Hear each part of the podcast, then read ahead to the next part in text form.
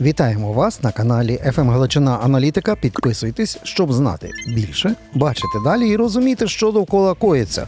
Нам в цьому сьогодні буде допомагати головний військовий прокурор України з 19 по 20 рік. Був Віктор Чумак на цій посаді. Зараз він на зв'язку з нами. Пане Вікторе, вітаємо! Слава Україні! Героям слава, добрий день всім. Хочу розпочати зразу з ем, каталожного добору крінжу. Просто е, як, для чого нам вороги, якщо у нас в тилу можна наплодити з десяток е, скандальних е, речей, зокрема довкола корупції, лише за якихось там два тижні нового року.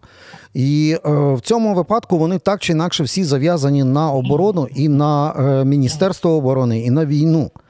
І в цьому е, випадку спочатку як філософське таке питання. Потім перейдемо до окремих кейсів, але філософське воно полягає в тому, що я колись досліджував корупцію на Балканських війнах, і там було чимало новоришів і мільйонерів, які збагатились на крові і на війні. У нас в цьому випадку ми е, кращі, гірші, у нас менше, більше корупції на крові. Знаєте, я, я думаю, що ми краще. Я думаю, що в нас менше. Інше питання, що в нас може бути величезні обсяги, тому що ми більша країна. Ми маємо е, війну набагато більшу за, ем, ну, за ресурсними показниками, ніж на Балканах були війні. І тому тут можуть бути просто, якщо говорити про абсолютні цифри, то можливо більше в нас. Але якщо говорити про е, от кейси, про які ви кажете, і про масовість, то скоріше за все нас на це набагато менше. Це по-перше. По-друге, я думаю, що якщо порівнювати е, 90-ті роки і порівнювати сьогодні, то в нас набагато здоровіше громадянське суспільство. Набагато здоровіше, набагато сильніше громадянське суспільство. І якщо ми з вами вже говоримо про такі речі, от постійно говоримо про такі речі, якщо такі речі обговорюються під час війни, і ніхто не боїться це обговорювати, і під час війни такі речі припиняються, то це говорить про те, що в принципі суспільство здорове. А до речі, пам'ятаєте, такі все впізнається в, е, в порівнянні, звичайно, але я пам'ятаю ще початок антитерористичної операції після вторгнення в Крим Росії, після того як вони почали гібридно е, гратися в перші другі армійські корпуса, в так званих денери-ленери. Тоді була така велика підсвічена інформаційна кампанія ні торгівлі на крові. Ходило про українське вугілля з окупованих територій. Пам'ятаєте ці всі блокади та на, на, на залізниці. А тепер дивишся в- в величезну кількість кейсів, ну хоча б оцей дуже цікавий з ем, екс-депутатом від партії регіонів е, Дашутіним. Його доця підозрюється в державній зраді і втекла за кордон. Це дочка оцього Дашутіна регіонала і дружина виконуючого обов'язки міністра молоді і спорту бідного. Ну, та, що нерухомість в Ялті е, на мільйони, і бабло, і все інше. І в цьому випадку подивишся на ту історію 2014 року і ті кейси, які виринають щодня тепер, і не можу зрозуміти, чи це тоді м, інша чутливість була в суспільства, чи і інакше політики грали на корупції. От в порівнянні сьогоднішні кейси і от ці старі, що, що ви робите, які висновки з цього? Ну, дивіться, справа справа в чому? Справа в тому, що от ті кейси, які виринають, як ви кажете, сьогодні, да, в тому числі і про Дашутіну, і в тому числі і про е, інші, в тому числі і зв'язані з Міністерством оборони, вони не сьогоднішні. Тобто це кейси, які мають свою історію, це які мають свою в принципі давню історію. І якщо говорити, то це кейси якраз того суспільства, тієї частини або тієї України, яка розвивалася от е, на там з 20-го свого року існування по 30-й свій рік існування. Да? Коли в принципі м, ну і не так реагувало суспільство, і не такий контроль був. От е, не так працювала правоохоронна система. От тому я знаєте, кажу, що в принципі те, що зараз винурюється, винирюють, да, і те, що ми зараз побачимо, це в принципі можна так сказати, отрижка того, що там відбувалося раніше. Добре, але є ж, е, пане Вікторе, є ж абсолютно е, свіжі речі, які почалися рівно з того моменту, як почалася друга фаза війни, повномасштабне вторгнення. Найбільш резонансна історія передноворічна, яка отримала в цьому році найбільшу підсвітку, це звичайно Ігор Гринкевич. Да, який понаробив собі кучу селфіків з всі- всіма керівниками Львівської області, е, держадміністрації і так далі. А потім виявилося класично це е, доця, тато, швагро, і на всіх все розписано. Він сидить, щось арештовано. А вони такі всі красиві в вишиванках і, певно, теж хотіли поколядувати. І от в цьому випадку це е, ось цей кейс він, він унікальний, тому так на нього звертає зараз всі увагу. Ви ж це все читаєте? Нічого унікального там немає. Нічого унікального там немає. Дивіться, Гринкевичі це не новоріші, які з'явилися там після 20-го року. Гринкевичі це люди, які працювали з тендерами, які працювали з процедурами. Вони більше 10 років е, працюють в цій сфері. Да? От. Uh-huh. Тобто, по великому рахунку, от все, що зараз є, просто воно передається однією владою іншою по спадщину. Це питання не Гринкевичів, це питання влади, яка передає в спадщину такі собі кейси. А чому передає? Чому їх не можна було взяти на першому факті корупції? Якщо ви кажете їм 10 років, то 9 років тому чому їх не е, прихлопнули? Ну тут ситуація дуже проста. Що от е, дуже люди дуже просто кажуть, а чому їх не взяли на першому факті корупції? Будь-який факт корупції требується, має потребу довести. Угу. Мало того, що його треба виявити, його ще треба довести. Це якщо ми маємо правоохоронні органи, які заточені на це. Але 10 років, вибачте, 10 років назад у нас не було правоохоронних органів, заточених на протидію корупції. Ми зараз говоримо, що той же самий набу, який на яке ми там і покладали, і покладаємо, і ще дуже довго будемо покладати наше сподівання. Да, воно в принципі працює, хоча і непогано, але воно маленьке. Йому обрізали і руки, і крила, і все, що можна було обрізати всі політики да, не давали це, цього робити. От, Але воно, хоч якось, але в принципі працює. І працює зараз і непогано, в тому числі спеціалізована антикорупційна прокуратура. Тому, коли ми кажемо, а чому б не можна було, то це питання не до правоохоронних органів, а це питання до політиків знову ж таки. Тому що все, що можна, це робиться виключно через наявність політичної волі у керівників, у президентів, прем'єрів, депутатів і всіх таких інших. Якщо в депутатах сидять ну і в нашому скликанні. Ну там я був в двох скликаннях. Якщо там сиділо приблизно там, я не знаю, 30-40% людей, які харчувалися, да, от, були вмонтовані всі ці харчові е, ланцюжки від державних коштів, то як ви це викрінете? Ну як ви заберете у них ложку? Коли вони можуть блокувати все це шляхом законодавчої діяльності, коли вони можуть все це блокувати шляхом виконавчої діяльності через своїх міністрів і таке інше. Тому, коли ви запитуєте питання, а чому ми це не зробили, то треба запитувати спочатку, mm а чому ми таких людей привели до влади? Добре, От як ми таких людей привели до влади? Ем, ну, дивіться, тут замкне коло виходить, е, де треба засівають, де треба підкуповують з грошей, які заробили незаконним шляхом. Ось вам кругообіг бабла в природі. Ну, ми ж знаємо, як це робиться. Роман, Роман, скажу так: це не замкнуте коло, це спіраль. Якщо замкнуте коло, то воно не змінюється. Воно ходить, ходить по замкнутому колу. А це спіраль.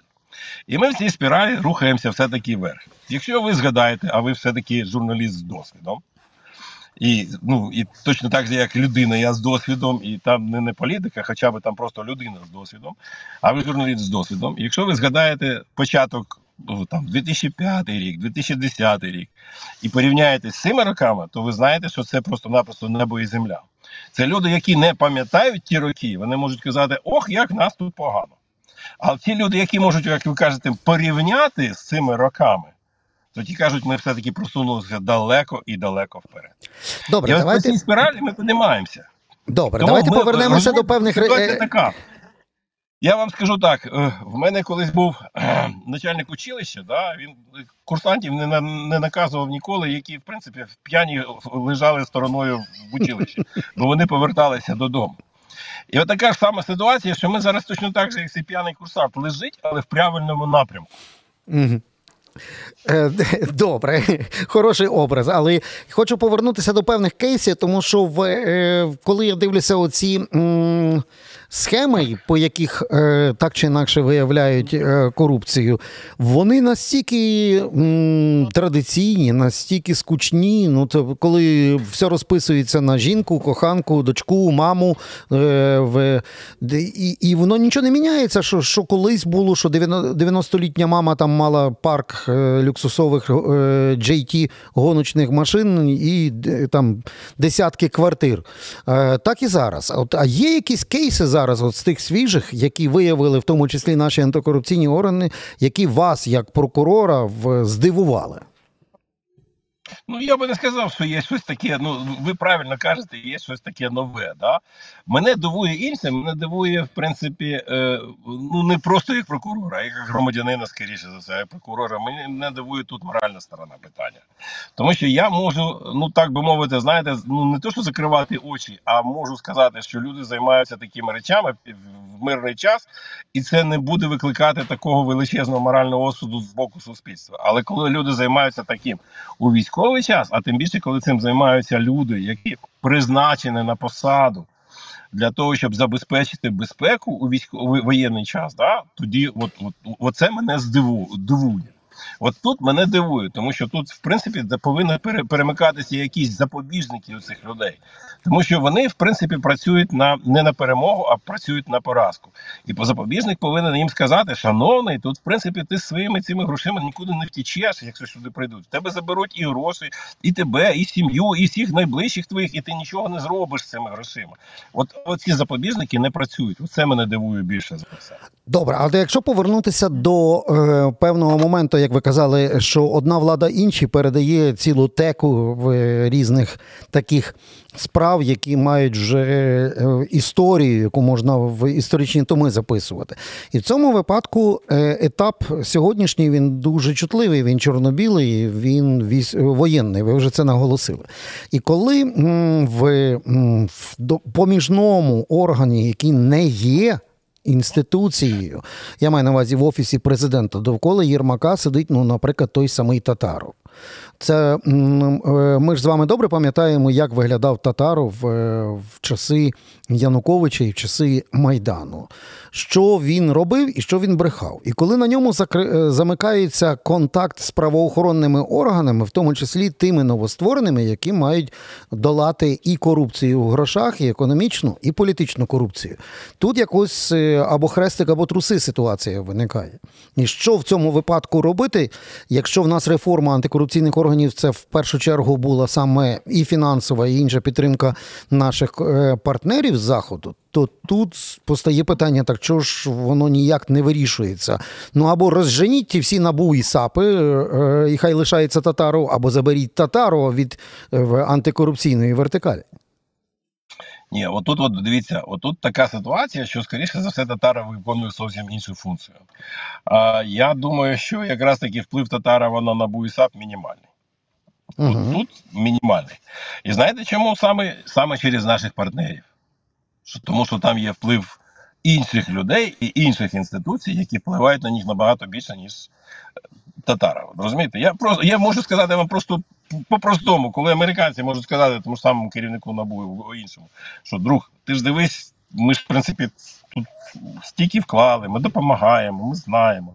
І в тебе є вибір. Да? Або ти тут залишаєшся з нами, нашим другим партнером, або ти залишаєшся другим партнером Татарова.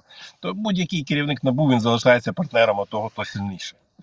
І тут це однозначно. Але є органи, які не, за, не зациклені на цих на наших цих же самих партнерів.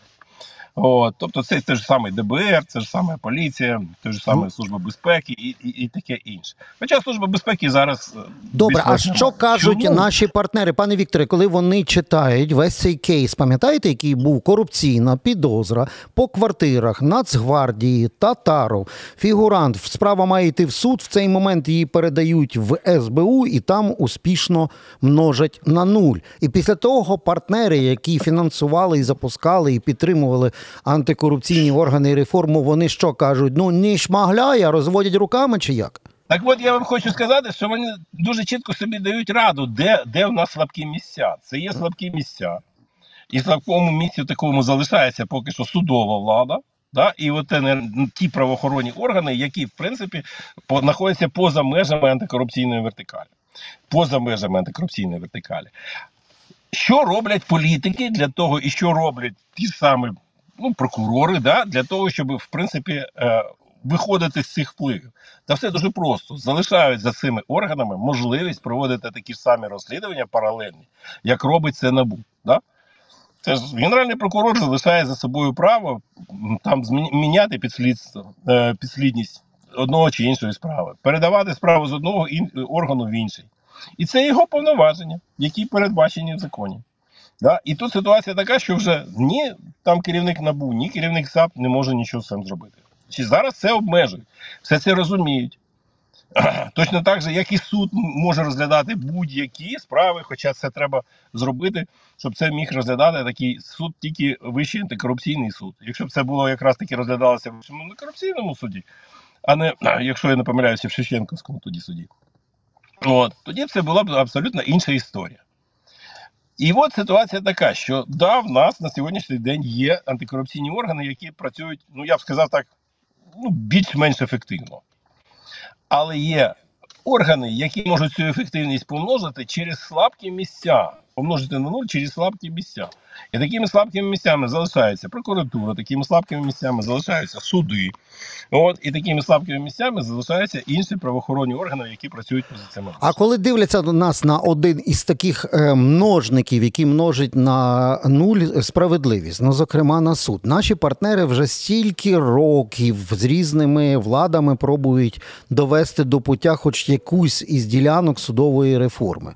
От коли вони під час війни дивляться, як е, дядя з руським паспортом Львов повертається до суду, як пореформований суддя Верховного суду сидить е, з підозрою по е, хабарях неймовірних. Об'ємів і ваги. От вони після того не кажуть, та пішли ви.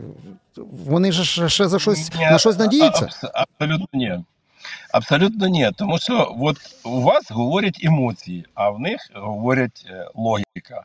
А логіка говорить про те, що от там питання Львова, питання зараз там з, з е, чиновницею з Міністерства юстиції, да? суд не може по-іншому прийняти рішення. Все. І тут, що, що б ви не говорили, що б ви не як ви б це не говорили, у людини російський паспорт, але наявність російського паспорта, от, це не є. Е, це не є підтвердженням виходу з українського громадянства. А закон про українське громадянство. Каже, а Конституція про два. Та, в нас одне громадянство Що? по Конституції. Правильно. А закон каже, каже, а закон і Конституція каже, а ми не визнаємо інше громадянство, якщо у людини є українське громадянство. А вони не вийшли з українського громадянства.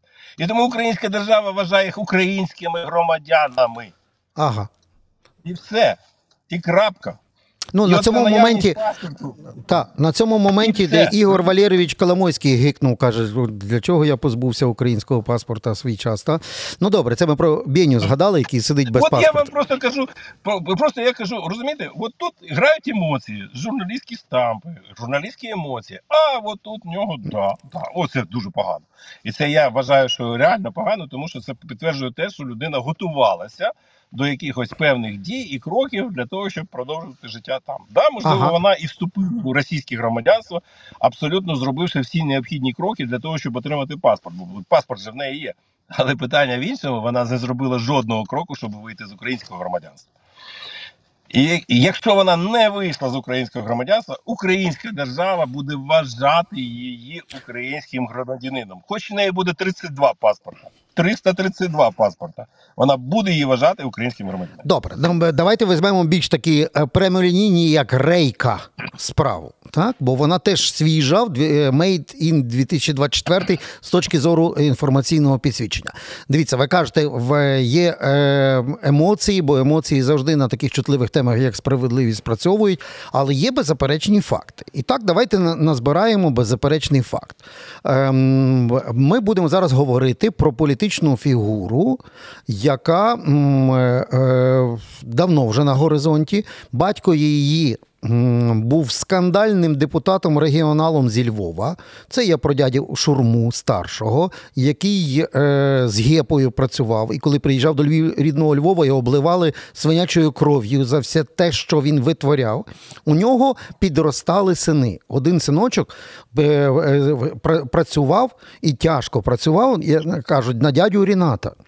Але в, е, при цьому е, перейшов саме на економічний фронт е, неінституційні організації під назвою Офіс президента. І от на дворі 2024 рік. Як тут без емоцій, якщо його фірми. Фірми, які на нього на Ростика шурму так чи інакше зафрахтовані, без тендеру беруть оці рейки, або ми казали, що зараз будуть емоції прямі як рейка.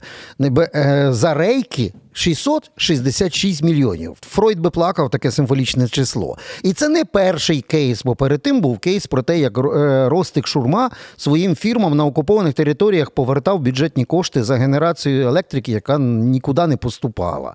І, а ось тепер свіжий кейс з рейками на 666 мільйонів гривень.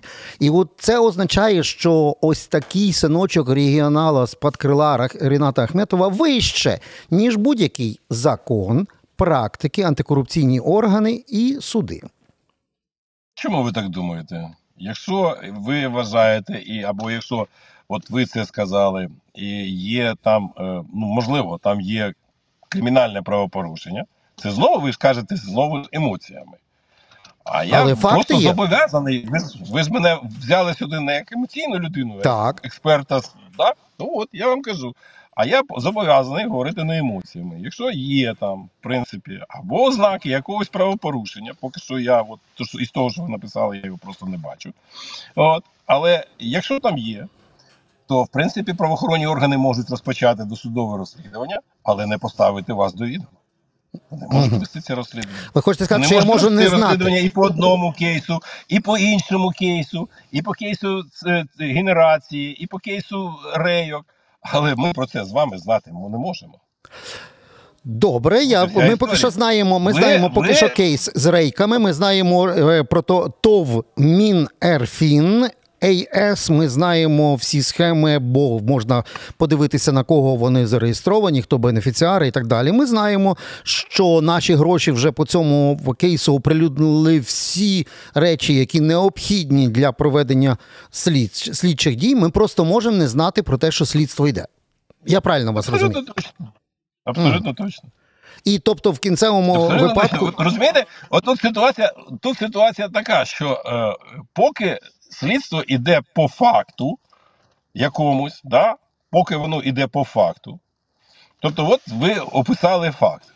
Мгм. Там поки що немає конкретного людини, фізичної особи, підозрюваного, кому можна пред'явити підозру. Тобто, в принципі, треба встановити, а хто там скоїв, а хто там реально скоїв кримінальне правопорушення. Про такі речі не оголошуються. Вони просто йдуть, зареєстровані. До доступу до реєстру ні ви, ні я не маємо. От, ні журналісти до реєстру досудових розслідувань не маємо. От, крім тих прокурорів і слідчих, які там ведуть це слідство, і інші ніхто не має, да, там не може подивитися цього. Тому що ви взяли, що вони, їх немає. Мгм. Чого ви взяли, що вони їх не ведуть? Я думаю, що ведуть. Добре. Який буде результат, це інше питання. Просто ми е, в свого часу е, страшенно раділи і тішилися, що суспільства західні добрались до такої етики, коли в них фігури е, високого польоту, не якісь отакі офісні щурі, а власне прем'єри і інші подавали у відставку після кейсів, коли з'являлося, що поміняв сім лямпочок, а ці лямпочки електричні були за кошти бюджету. Або скористався службовим авто, не туди поїхав, тому взяв і подав у відставку. Ну ми ж Не е, путайте етику, не путайте етику з правом. не плутай. Я просто не- маю на увазі, не що ми, ми до такого навіть буде. нам це недосяжний якийсь рівень. Вот. Тому що, в принципі, в західних суспільствах, ну я вам скажу так, в західних суспільствах дуже сильно працює інститут репутації. Оце інститут репутації це один з головних інститутів, який дає західним суспільствам триматися на, на, на щоб такі кейси не були там ну привселюдними. Да? У нас такий інститут репутації він формується, але він його поки що немає. І він його немає не тому, що ми погані, а тому, що в принципі історична така, е, ну нас такий історичний бекграунд. Він ніколи не, не формувався в радянському союзі. Це інститут е, репутації. За 30 років він не міг сформуватися в нас, тому що це було 30 років первинного накопичення капіталу. Теж не працюють такі інститути, е, е, інститути. А зараз він починає формуватися. Зараз якраз через от такі, от, е, через от такі, як ви кажете, кейси, через е, такий доступ до інформації, через е, в принципі розповсюдження такої інформації, оцей інститут починає формуватися. Угу. Добре, Тому дивіться, я тут перефра... так, я перефразую, просто є такий одіозний персонаж Ната... Наташа е... Скабєєва Масічук, яка е... зробила крилату фразу. Так я от скажу вам: інститут репутації на хліб не намажеш. Казала би зараз би нам сказала би Масійчук в нашій розмові, якщо б вставила своїх 5 копійок. От е... я не бачу ніяких запорук, що цей інститут репутації має з'явитися принаймні хоча б в політичному естеблішменті і там почати працювати. Бо немає е, вимоги ні зверху, ні знизу. Ну, раз ми вже з вами говоримо, раз це з'являється в пресі, раз це в принципі обговорюється на рівні суспільства, раз це обговорюється на рівні соціології. А ви не можете сказати, що немає такого запиту. У вас є соціологічне дослідження? по Ні, в мене запит є, але е, Немає. мені ми не маємо. Так. І у всіх є, і у всіх є. А давайте скажіть, от хай позвоніть в КНІС чи кудись ще, щоб за, за, зробили якийсь зріз е, соціологічний. А я думаю, що він є. І розумієте, що такий інститут не формується одним днем, не формується одним навіть поколінням. І я думаю, що то покоління, яке 30-річне, яке от моє покоління, да, старше, яке прожило без цього інституту репутації і пішло вже з політики або відходить від політики, от, да, в нього немає. А от те, яке підходить, те вже є. Тут вже трошки є. І тут трошки приходиться і звільнятися з і е, президенту, е, розставатися своїми кадрами, яких він навіть дуже ці- цінував. І вони самі йдуть з, е, з своїх фракцій, да? тому що це випадки нечасті, випадки поодинокі, от, але вони є, вони задають тренд. І я так думаю, що в принципі цей інститут репутації ну, він формується роками, десятиріччями. Я просто такий простий приклад. Я зустрічався колись з шотландськими парламентарями в парламенті Шотландії, да? і я їм теж поплакав, що у нас низька довіра до нашого парламенту. Я їм почав плакатися, що от бідний наш парламент, і ми бідні тільки парламентарі, нам тут ніхто не вірить, нас ніхто не любить, нам довіряють там всього-навсього там 8% і все таке там людей, і ми такі погані взагалі. А вони кажуть, а скільки, типу, вашому парламенту років? Я кажу, ну от тоді було якраз 25. Я кажу, ну 25. Вони кажуть, так що ви плачете? Кажу, у нас ровно такий же самий була довіра після створення шотландського парламенту. Оце було тоді, коли приймалася велика хартія вольностей, да? 12 століття. Ну так.